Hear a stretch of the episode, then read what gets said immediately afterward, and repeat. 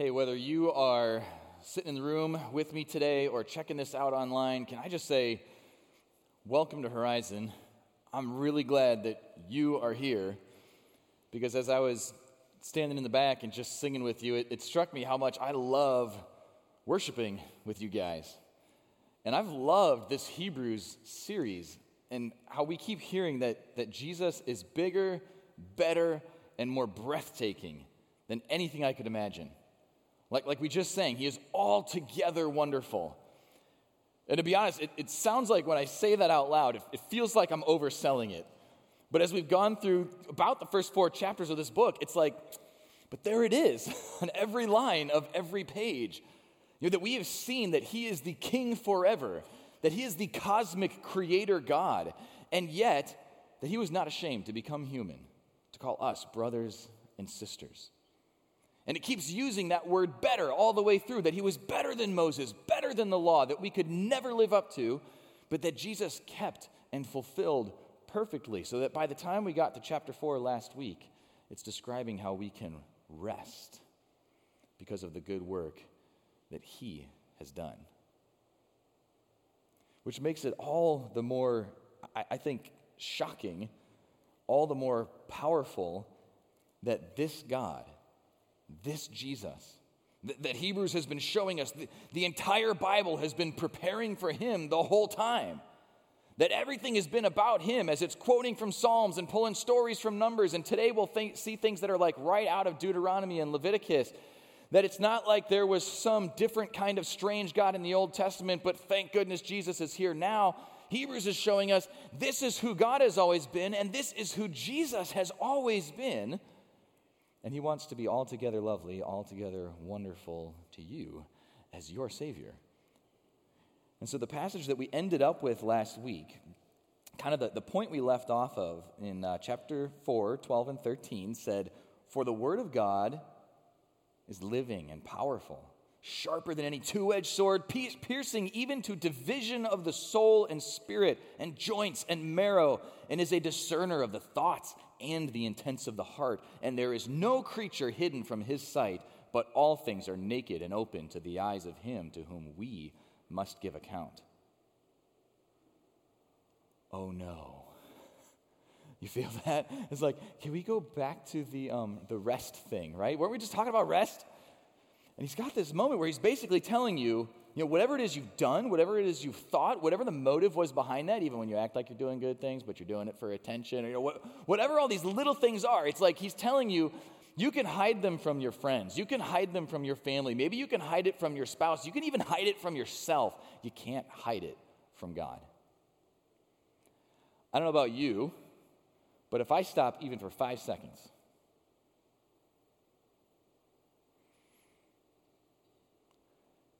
man, there's a lot of things in my life that would make me say, oh no, what do I do?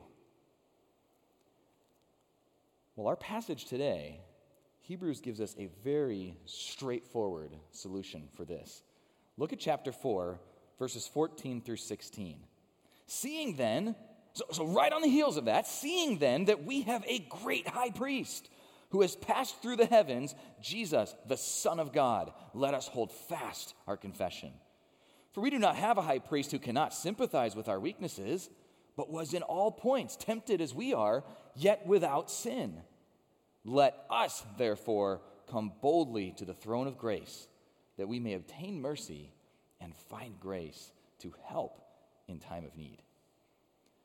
See, he highlights essentially two key instructions for us there that are going to set the tone for the next few chapters of the book of Hebrews.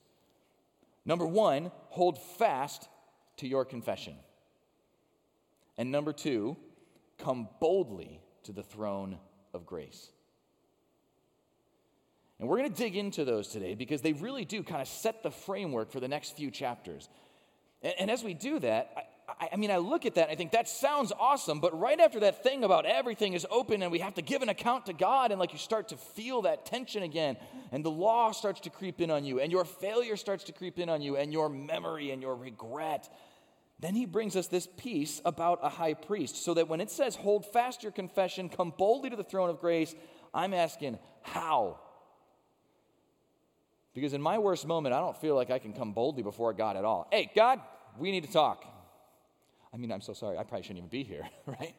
How do we do it? Well, look at those same verses. Look at what he highlights. We can hold fast to our confession in verse 14 because we have a great high priest. In fact, that is an ongoing verb, which means we have had, we now have, and we always will have a great high priest.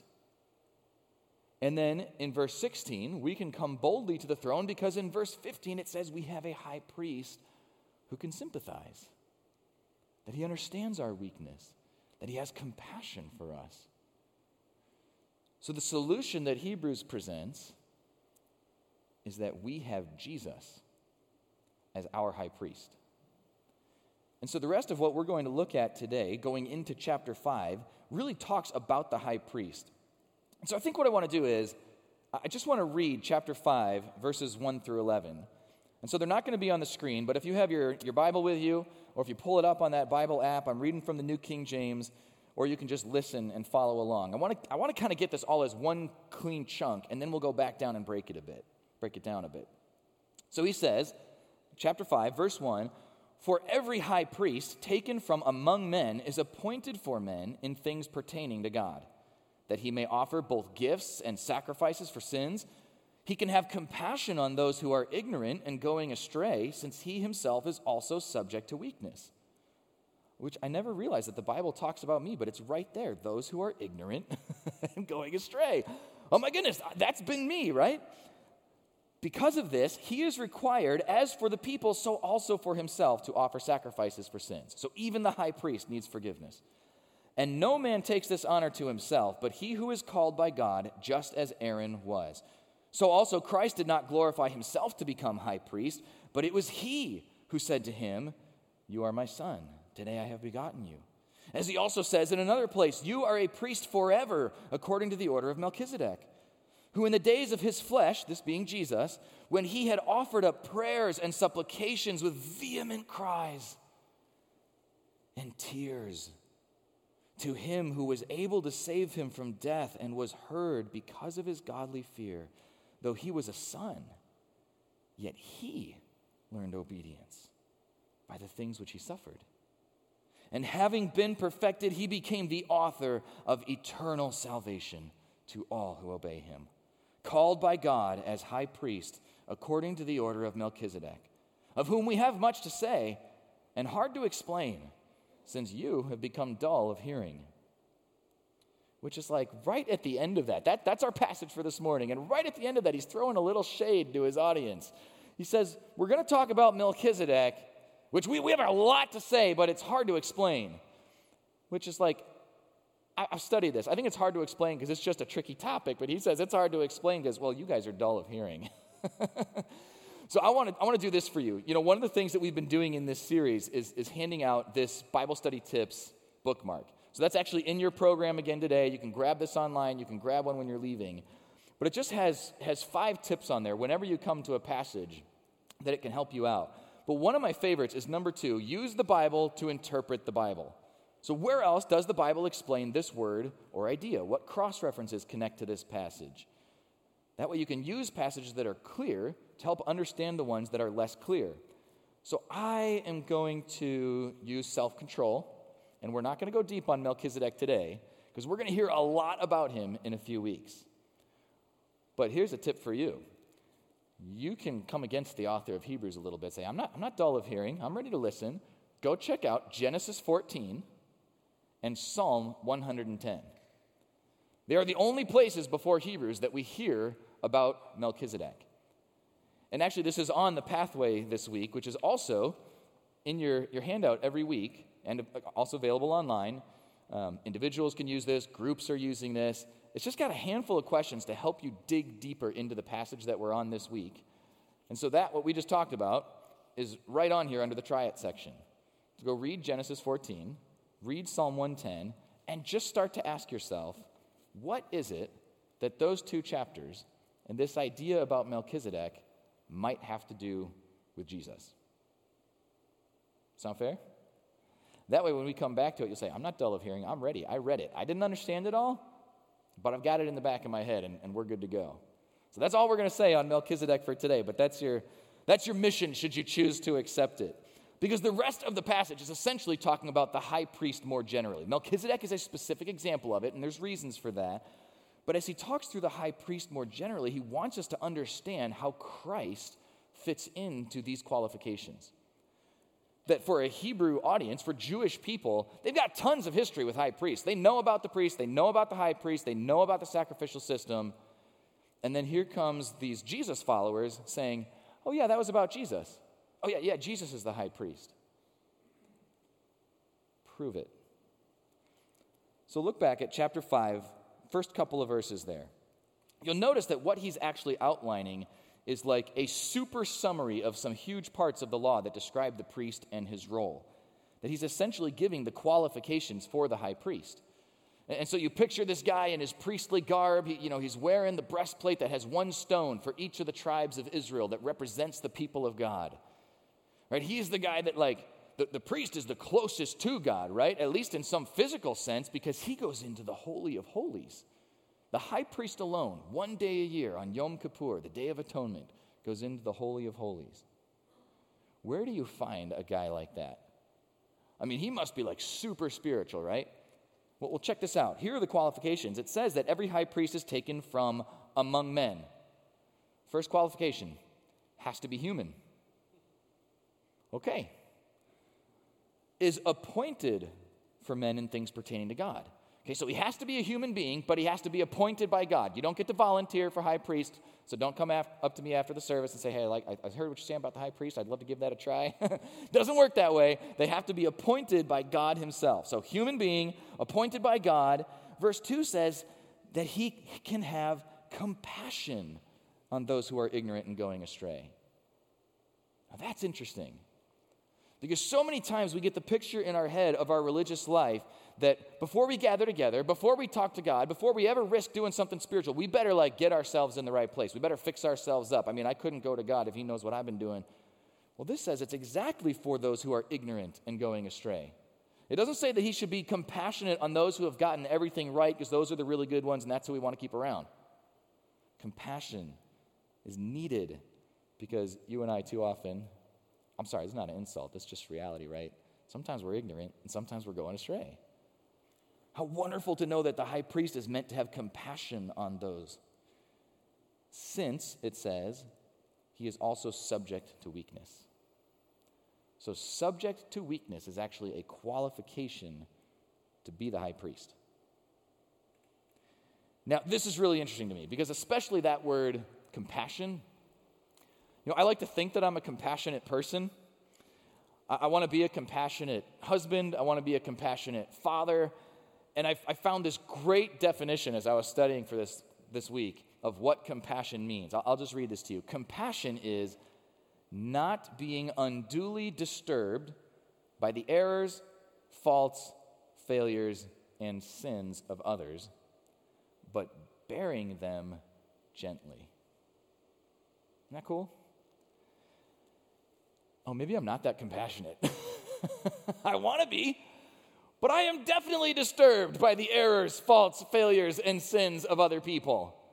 I mean, even when I just think about in my own life as a parent, there are these moments, and, and if you're a parent, I know you've been there, and um, you all had parents, so just show them some compassion as you remember this. Like, there are times where I watch one of my kids do something that is, how can I put this? Let's use biblical language so it sounds really holy. Ignorant and going astray. You know, I'm looking at this kid and I'm watching this happen. It's like, how many times have we talked about this? And I'm, I'm being vague because it's not just one thing. There's like 30 of these, right? And I just, I cannot process in my head how this thing is happening. And I've had these moments where one of my children, they'll, they'll make this mistake. If I can be honest with you, this happened again yesterday. So, like, I wish this was like one time this happened and then, but now I learned. They come to me and say, I'm sorry. I'm like, I bet you are right? And I'm thinking, yeah, good for you. How do I know you're not going to do it again? Right? What, what, what are you going to do to prove to me that I should actually forgive you because this, this is ridiculous, you know? and in those moments, I feel like this is one of the places I understand God best as a father. There's actually a place in the Old Testament, Psalm 103, that says, as, the, as God, let me get this, as a father has compassion on his children, so the Lord has compassion on those who fear him. And so when I had this moment, even, even yesterday, with several of my kids, I stop and I think, oh my goodness, how many times could the Lord look at me and say, Are you kidding me? Talk about ignorant. How many times have I told you this? Are, are you kidding me? Going astray again? How, how does your heart keep wandering? Didn't we already learn this lesson? What if in that moment I came to God for compassion and He said, No. What if in that moment I said, God, I'm sorry? And He said, Yeah, I bet you are. And just brushed me off. Then I realize I need compassion. I am subject to weakness. I want to show my compassion to my kids because I realize, and, and you, you've got them, you know it. Oh no, oh no, they're just like me. he's, he's doing that because I do that. He's doing that because I used to do that. She's doing that because her brain works like mine does, you know? And you realize you need compassion too. You see, that's the picture that God has for his high priest because he's in a very unique position to stand before God on behalf of the people. To stand before God on behalf of people who have gone astray. And God wants the people to know that they don't have to be afraid to come to the high priest. They don't have to have trepidation that, well, what if, what if the priest says, too bad? What if the priest says, oh, you did what? I would never do that. that oh my goodness. Wow. No, you need a priest who shows compassion. You need a high priest who says, I understand. I know how that feels. I've been there too. I have the same temptations. Let's go talk to God about it. Let's get this right. In fact, it, it makes a big deal out of the fact that the, the high priest, even the high priest, is subject to weakness. That he's not up on some pedestal, he's not some more perfect person, he's a human like the rest of us. In fact, do you remember this picture? We used this a few times in our series through Amos just before this, because in Amos' day, they had built two golden calves, set them up at two false temples, and said, That kind of looks like God, right? Let, us worship God with golden calves. Massive mistake. But part of the reason they should have known it was a huge mistake was because if you go back to the time of Moses, like Hebrews chapter 3 was talking about, when they come out of Egypt and out of slavery, Moses goes up the mountain to get the law from God, to, to get God's word to share with the people. And you know what the people do while they're waiting? They say, Hey, Moses has been gone for a while. Let's build a golden calf. Like literally, that's their justification is Moses has been gone for a while. And say they go to his brother, Aaron, who will become the first high priest, they bring him their gold and they say, Make us a calf. And Aaron, Aaron says that he puts the gold in and a calf came out. I don't know, I don't know what happened, you know, just kind of here we are.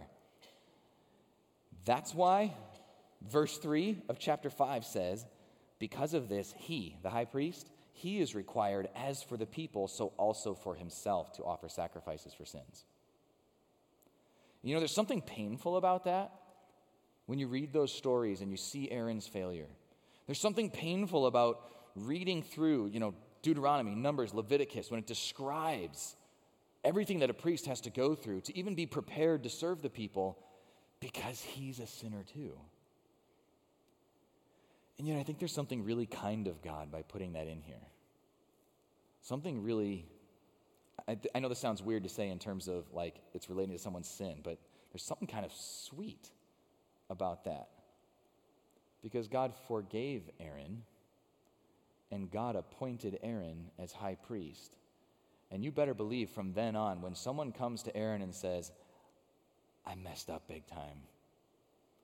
I need to make things right with my neighbor. I need to make things right with my spouse. I, I need, a, I need to bring a, a sacrifice. I need forgiveness you know, to show up on the Day of Atonement and, and lay their hands on the head of a goat that's going to take away the sins and, and lay their hands on the head of the goat that is going to be killed for them, you know Aaron's going to say, hey, hey, hey, I understand. I've been there. In fact, this is why all through human history, human beings set up these elaborate spiritual systems to try to figure out how do we get back into God's good graces, right? And, and even what God sets up in the Old Testament, it, it feels confusing sometimes, it feels elaborate, but part of what God is showing us is that all of this is building up to Jesus. And, and that's why he's going to break this down for the next few chapters what the sacrifices really mean and how they're fulfilled in Christ, what the high priest really means and how it's fulfilled in Christ. Because part of what this verse does, the fact that even, even the first high priest messed up and needed his own sacrifice for forgiveness, part of what that does is it gives us the craving. It points us to the need for a great high priest. Because they've heard of high priests before. But Hebrews says that Jesus is a great high priest. Now that's a new phrase, that's a new term. They haven't heard that. In fact, check out verse 15 again. Verse 15 says that we do not have a high priest who cannot sympathize with our weakness, but was in all points tempted as we are. All right, so so far, he's the same as Aaron. He can sympathize with our weakness. He's been tempted like we are. He knows what it's like to be human. And yet, here's what makes Christ different the only one, the only high priest of whom it can be said, yet without sin. You see, the fact that he sympathizes with us is not to give us a chance to say, well, you know, I messed up, but Jesus gets it, right? I mean, he was a guy too, and, you know, these things happen. It's no big deal. Right? We don't want to go there. We don't want to get too cavalier because then that actually keeps us from obedience. Like if we just start to write it off, we're not really talking to Jesus about that. We're just figuring, I don't know, he'll, he'll be fine, right? Like God, God is love and all that kind of stuff. Instead, the, the picture here is that this makes him uniquely qualified to be the high priest worth holding fast to. Hold fast to your confession that Jesus is your great high priest. And I want you to hear, I've, got that language in there specifically. Not just that Jesus is high priest, okay? Not just that Maybe he is who he says he is. It's your confession that he is who he says he is. It's your confession that he is your great high priest. That's what allows you to hold fast.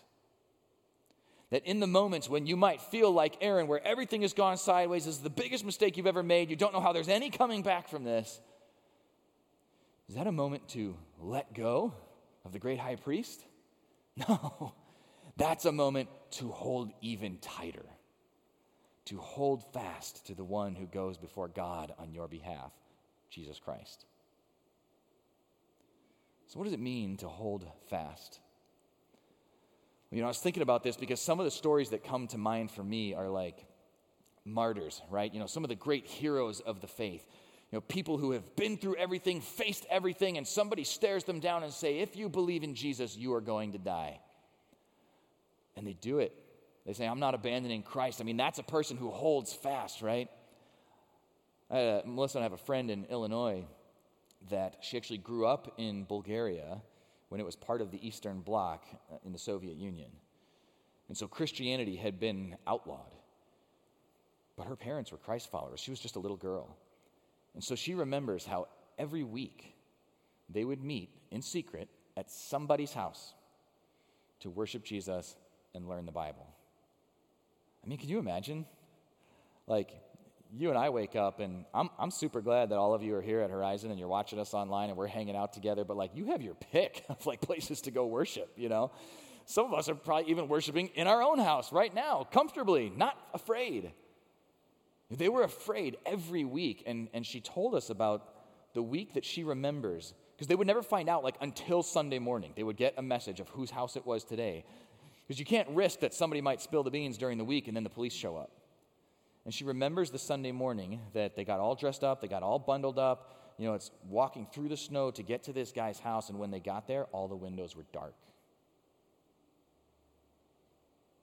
He had been arrested because somebody found out it was his house today. And she doesn't actually even know whatever happened to him. But she knew he left a family behind because he was willing to gather people in the name of Jesus.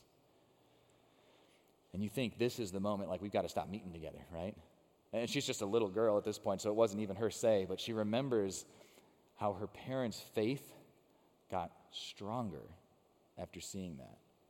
That the next week there was another house and they met again. And I hear stories like that and I think that is what it means to hold fast. No matter how the world challenges you not to give up what you believe about Jesus Christ. And yet, I'll bet you that most of us in here haven't experienced anything quite like that. I am not worried at all that any of us are going to be arrested for singing songs with Neil and the band this morning. I'm not, not feeling that fear. And yet, I do think we constantly have opportunities not to hold fast. And while it may not come with that kind of a challenge, sometimes it's just sort of the ongoing pressure that life, our culture, maybe our friends can put on us, where I say, I, I know I should hold fast, and I really mean to, I'm just, I'm just going to let go, not completely, just a little bit for a few minutes while I do this thing that really I, I know I shouldn't be doing, but I can't stop myself. Uh, and then I'll hold fast to Jesus again uh, until I, I might let go for just a few minutes while I worry about this thing, or I feel unforgivable about that thing, or I hold on to my unforgiveness about this thing. And I mean, he's totally still the high priest, don't get me wrong. I just loosened my grip a little bit. See, that's where Hebrews is constantly giving us encouragement. You've seen these words like don't drift, like persevere, diligence, hold fast. Right? That you can almost, like, you don't have to do it right now. I know I'm doing it because I don't care if I look silly, but like, flex those muscles. That, that this is what I believe about Jesus, and I am not go, letting go, and you can try to tug it from me, but I'm to pull it back because this is my confession. And so I know, like, as we go through this passage, we're talking about confession, we're talking about priests. It's the kind of language that a Jewish audience would hear, and they go, Well, I know all about confession, and I know all about priests. I mean, can you imagine growing up in a religious family where priests and confession are a regular part of your family rhythm. You know, for a lot of us, that doesn't sound that unfamiliar. So we want to be very clear about what Hebrews is talking about here. Okay? God gave a priestly system in the Old Testament that Jesus Christ has fulfilled. You, if you are a follower of Christ, if you've trusted his death his burial, his resurrection, his work for your forgiveness and your salvation, you have one priest. A great high priest, Jesus Christ. Any other man, any other woman, any, anybody else who says that, that they go before God on your behalf, that you need them to get there, it's, it's just counterfeit. And Hebrews is going to lay that out seriously for like the next four or five chapters because he wants it to be so clear that you don't come here today and say, Yes, Jesus sounds awesome. And also, though, I'm going to do this sacrifice and I'm going to go talk to the high priest because, like, just in case. No, Jesus is better. Jesus is everything. He's altogether wonderful and he is your great high priest. So, what does it mean to hold fast to your confession? Well, the word confession comes from the Greek word homologeo. So homo meaning the same, logeo means to speak. It just means to say the same thing as. So when it comes to confessing sin, which it is, it is, it is good to be able to do th- those things with each other, to, to find accountability, to get encouragement. But essentially, all that means is that I get on my knees before God and say, God, you're right.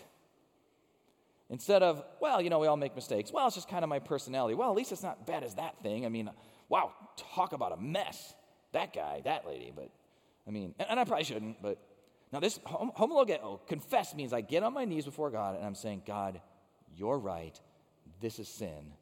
And I can't save myself. I can't overcome it. I can't be good enough. I need Jesus. So that's the context of like confessing sin. But it also has to do with your beliefs and that our belief becomes our action. Like the action is what proves that I really did believe it. So that when I confess, when I hold fast to my confession, I'm saying, God, you're right about who Jesus is. God, you're right about why he came. God, you're right about what Jesus says about me. Like, you guys have heard me talk. I deal with anxiety sometimes, and what will creep into my head is there will be thoughts like, well, what if this happens? What if that happens? What if God this? What if God that? What if I'm trying, but God is like really, and maybe He's mad at me, and I don't know. And you know, these things that can just sneak in there. For me to hold fast in that moment means no. I have read enough Psalms, and I better go look one up right now. It says right here that He has made my heart steadfast. It says right here, He delights in me. It says that I'm fearfully and wonderfully made. It says that Jesus Christ King of heaven, came down to show me amazing grace. Not because, man, I really nailed it, but because he delights in me. And he delights in you. And that is worth holding fast to. See, that is who our Jesus is. That's why in verses 4 through 6, he starts to make the case for exactly how Jesus meets these qualifications. He says, No man takes this honor to himself, but he who's called by God, just as Aaron was. Okay, we've seen that. So also Christ did not glorify himself to become high priest, but it was he who said to him, You are my son, God says. Today I have begotten you. As he also says in another place, You are a priest forever, according to the order of Melchizedek. And I told you we're not going to go there, but forever is a hint. That's a hint to why we need to talk about Melchizedek and not just Aaron. Because you notice he doesn't say this is Jesus was Aaron's son. He says Jesus is God's son. That even Jesus didn't appoint himself high priest, the Father did. And you realize if, if those were the qualifications, you got to be human, got to be appointed by God, got to be compassionate and subject to weakness. We've seen all of them. That Jesus is God, but he became man. Right? And it's not because the priesthood was there and Jesus said, Oh, if I'm going to be the priest, I got to figure out to be human. It's because God knew he needed to be human and he was going to send him in the flesh. Which is why, when he first set up the priesthood in the first place, he said, We're going to make it a human being. Because I want them to start to get a sense of why that's so important before Jesus gets here. The whole thing was about him the whole time. He's human, he was appointed by God, he's compassionate to you and I. Because he was subject to weakness. He knows what it feels like to be here, and yet he's the great high priest because he was also without sin. So, all of this is painting the picture that he is not only our king forever, as we saw in chapter 1, but he is our priest forever. That is why we can come boldly to the throne. Because Jesus is your high priest forever. You catch the significance of this? Not for a little while, not for today, not for as long as you're doing things the right way, not like unless he gets bored of you, forever. There is a promise built into that that only God can keep. And it releases so much tension. A friend of mine named Michelle worked with her at the bookstore in seminary before she went on to be a published author.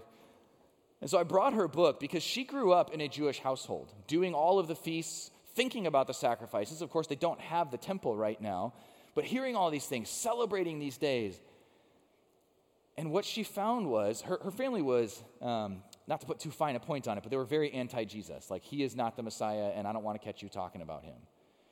And so, as they went through all of the feasts and the holidays that were meant to point to Jesus, she felt this incredible anxiety about being good enough.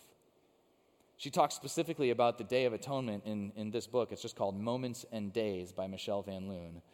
And she talks about the Day of Atonement because that was one day every year where your job is like you spend like 10 days thinking about everything you've done wrong in the previous year so you can try to manage to confess all of that to the priest and then on the day of atonement it's taken away and, and this is how she described it i remember a deep sense of unease on yom kippur day of atonement each year had i repented enough had i done enough good deeds to merit god's gracious inscription in his book of life and i remember as i read that that's exactly what breaks if you don't have a high priest forever, if you don't have a once for all sacrifice. And Hebrews is going to go in that in the chapters to come.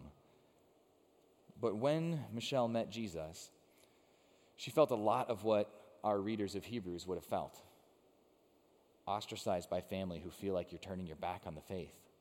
You're saying, No, I, I think this is the fulfillment of the faith. I think this is what we've been waiting for. And so she came back to process the Day of Atonement again. And I, and I love the words that she uses. So this is, this is for me, this is for you. She says that Jesus' perfect sacrifice fulfilled the once a year reckoning of sin at Yom Kippur and atoned for the sin that is at work daily in each of our lives. Instead of apprehension about whether we'll be inscribed in the book of life from year to year, or day to day, or moment to moment, Jesus' followers can embrace his fulfillment of this day with deep gratitude for mercy and grace. They could take her word, embrace, and tell you that's what it means to hold fast. To come boldly, because God's is not a throne of disgust, it's a throne of grace. It's not a throne of fatigue. I can't believe you're bugging me again. It's a throne of grace. And so, verses 7 and 8, it told us that in the days of his flesh, he offered up prayers and supplications with vehement cries and tears, right, knowing that he could be delivered from death. And so many scholars think this is describing a moment in Gethsemane. Although the Gospels don't specifically describe him weeping, this seems to capture those moments or moments like that. Now, can you imagine Jesus in the Garden of Gethsemane weeping before the Father with vehement cries because he knows the weight that is on him and then faithfully walking through it? The Bible tells you time and time again because of love. To go through the cross and through the resurrection so that you and I can have unlimited access to God through Jesus. Can you imagine this Jesus who shows this heartfelt emotion for you saying, Please don't bug me.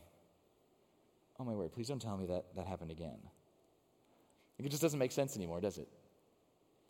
This is a Jesus who loves you so dearly that he wants us very clearly to understand in these verses that we can come boldly to a throne of grace. In fact, those last couple verses, that, that part where he starts to tease us about Melchizedek, remember that part? Verse 9 says that he, having been perfected, became the author of eternal salvation to all who obey him. And we'll have a chance to dig into that word perfected more as Hebrews goes on, because it uses it about Christ. We've seen it a couple times already. It's going to use it about us. But in this moment, I just want you to catch that essentially what it means is he chose obedience.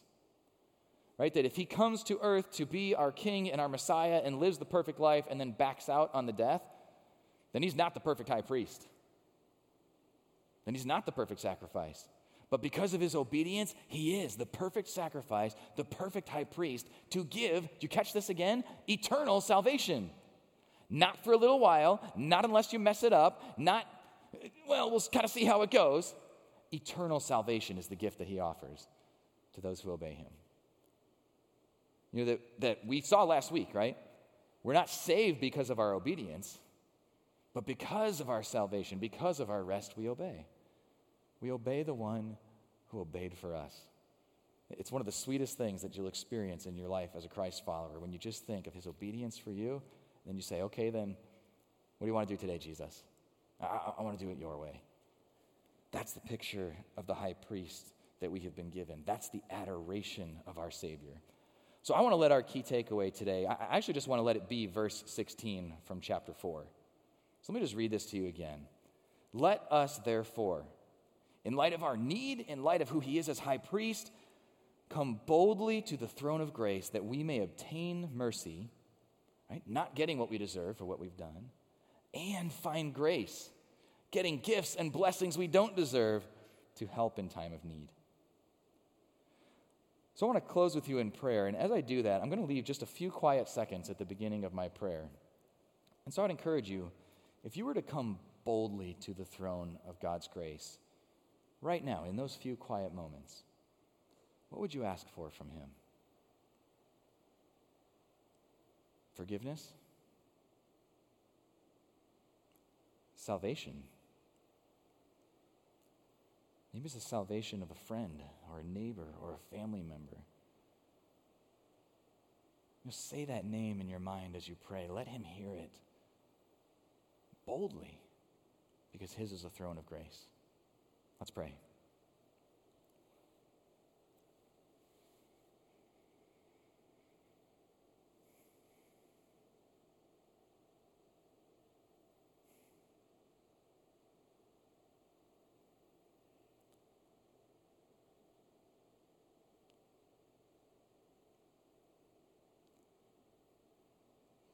Jesus, we just come with hearts of gratitude. We come boldly to your throne right now. I don't know what is on each person's heart here, God. And the awesome part is that I don't have to because we have a high priest in Jesus Christ who goes before you on our behalf. So we present ourselves before your throne with these requests, Lord, in our time of need, that we might obtain mercy and find grace. God, would you just let that wash over us in this moment? And we will thank you for all of it. In Jesus' name alone. Amen. I want to tell you guys, you know, if you had a name on your heart right now, I feel like those are the moments my heart like breaks the most when I remember that name. Keep praying for that person. But I also want to tell you, like that name, that person you just thought of, that is a huge part of why Horizon is here. Sometimes we'll say that we are a mission, not a church. Because you guys are the church. The church is the people that gather together, but we're on a mission here. And that name you just thought of is part of it. And that's why we talk about how we want to comfortably connect our friends, our neighbors, our family. And so just before you go, I've got one short video where our family ministry director, Pastor Ryan Ventura, he's going to share with us one of these opportunities that we finally get a chance to do again, where maybe it's that person that you invite to this thing. So he's kind of a funny guy, so let's check it out together.